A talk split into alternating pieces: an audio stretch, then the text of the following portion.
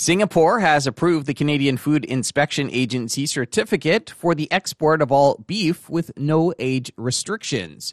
This change in certificate makes Singapore the first country to remove the remaining BSE trade restrictions following the World Organization for Animal Health recognizing Canada as a BSE negligible risk country back on May 27th of this year. Fawn Jackson is with the Canadian Cattlemen's Association. Singapore has become the first country since Canada has a change in our BSE status to give access for all of Canadian uh, beef and, and meat products. So we're pretty excited to have had Singapore take the leadership uh, in this. What does this mean to have, um, I guess, the first country do this? Well, certainly uh, when BSE hit and a number of markets uh, were closed, Canadian beef producers uh, felt the impacts immediately, and it has been a long road uh, to get to where we are today. And many, of course, of our beef markets have opened their access uh, and fully opened their access to Canadian beef. And uh, there's a few remaining markets. Singapore was one of them uh, that uh, were, I suppose, waiting for us to attain our final BSE negligible risk status. So very happy uh, to have this because certainly having access for uh, all of our products really adds the overall value and increases the overall value that our farmers and ranchers are are paid. How big of a market is Singapore? Singapore is currently not a, a large market for us. Uh, beef exports to Singapore peaked in 2014 uh, at you know just uh, around half a million dollars. Uh, but for us, uh, it's certainly a signal in the right direction, uh, pointing in the right direction to us opening a number of other markets. So other markets that we are hoping for further uh, removal of some of the BSE era restrictions are in China, in Taiwan, and and in South Korea. So certainly, this is great to see Singapore take this leadership role. And getting that um, that uh, status on, on May 27th is that uh, the negligible risk status? Is that sort of the final uh, step then, or are there other approvals? I guess you're still hoping to get. That is really the final step, and so it was uh, a closing of a very difficult chapter of the Canadian beef industry um, since 2003. Uh, but certainly, we were excited to to leave that behind us and and really look forward to the future because the future for the beef industry uh, is is very bright. Uh, right now, compared to last year, exports uh, were up 20% in volume and 20 25% in value, while our imports were actually down 12% in volume and value. And this is particularly exciting because we've been hitting record highs since 2016. So uh, certainly an exciting time for the beef industry on on the demand side, uh, which you know is is uh, unfortunately is you know we're faced with severe drought right now. But I think if we can make it through this, uh, there's positive times ahead for Canadian beef producers. That was Fawn Jackson with the Canadian Cattlemen's Association.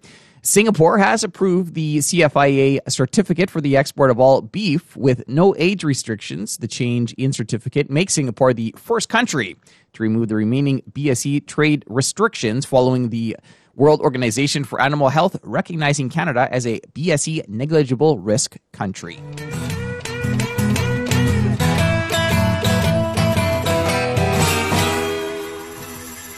Continuing on today's Prairie Ag Wire, we get a crop update from Manitoba Agriculture. Here's oilseed specialist Dane Froese.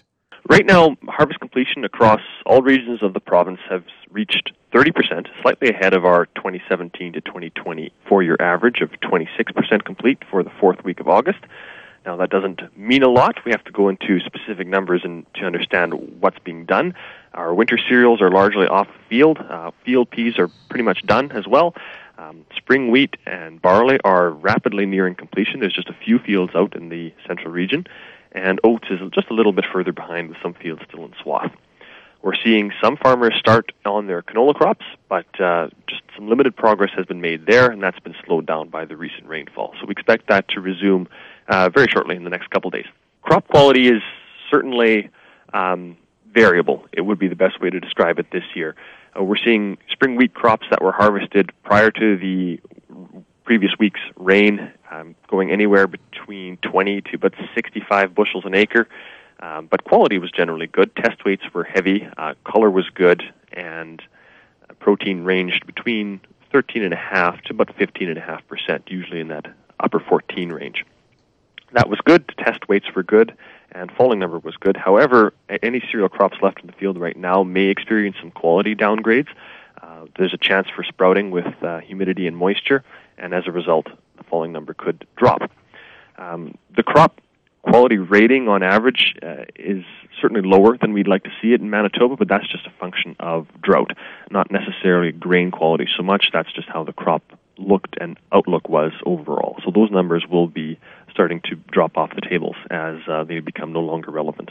We had a month's worth of rain in about 72 hours in many places in Manitoba, uh, including the central and Red River Valley area. Uh, rains range between about 30 to 65 millimeters and uh, varied a little bit. Most of the rain was concentrated on the western half of the province, a little bit less so in the central region. But as you can see, looking out and driving around on the on the gravel roads, the rain that we did have, despite it being over an inch, um, certainly has soaked in very quickly and has helped contribute to re- replenishing soil moisture reserves. It's too late for many crops. It may help uh, a little bit in the corn, soybeans, and sunflowers, put on a little bit more test weight and bushel weight there, and help with pod fill in those soybean crops. But uh, overall, it's it's um, it's a little bit of insult to injury right now when we get rain that we've so desperately been needing, but it's been a little bit too late. Uh, so certainly, will help for next year. Has helped for uh, resuming soil testing operations. and makes uh, soil testing a little bit easier to get the probe in the ground. And right now, that's uh, the main focus for many ag retailers following uh, harvest operations, taking soil nutrient tests so that they can better budget for 2020 crop. And the rain, I guess, um, livestock producers will, will, they benefit from that? Or uh, the rains will help replenish some uh, moisture on pastures and in dugouts, those areas. However, the rains won't be enough to spur a second cut in many cases, but it may put on a new enough new growth in some pastures to extend the fall grazing season a little longer. And anything that uh, livestock producers can get right now is going to be beneficial. Um, rains will keep uh, their their overwinter feed supplies a little bit in better shape uh, if cattle are left to graze out for fall for a little longer. Any other uh, highlights from this week's report? Or large areas of Manitoba received over 25% of the normal growing season precipitation in a single week, uh, leaving some districts still less than the 30-year uh, normal, while others crept above the 100% of normal rainfall for the year. However, we have to remember that that rain was not distributed evenly in time.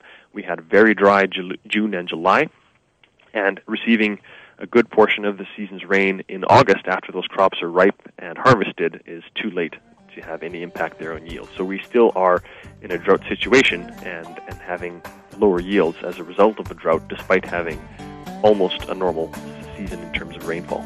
That was Dane Froese with Manitoba Agriculture giving us a crop update. That's it for the Prairie Ag Wire for today. If you have any questions or opinions to share, send them to us by email, the farm desk at goldenwest.ca. I'm Corey Canute. Thanks for listening and have a great afternoon. The Prairie Ag Wire will return tomorrow on the Golden West Farm Network.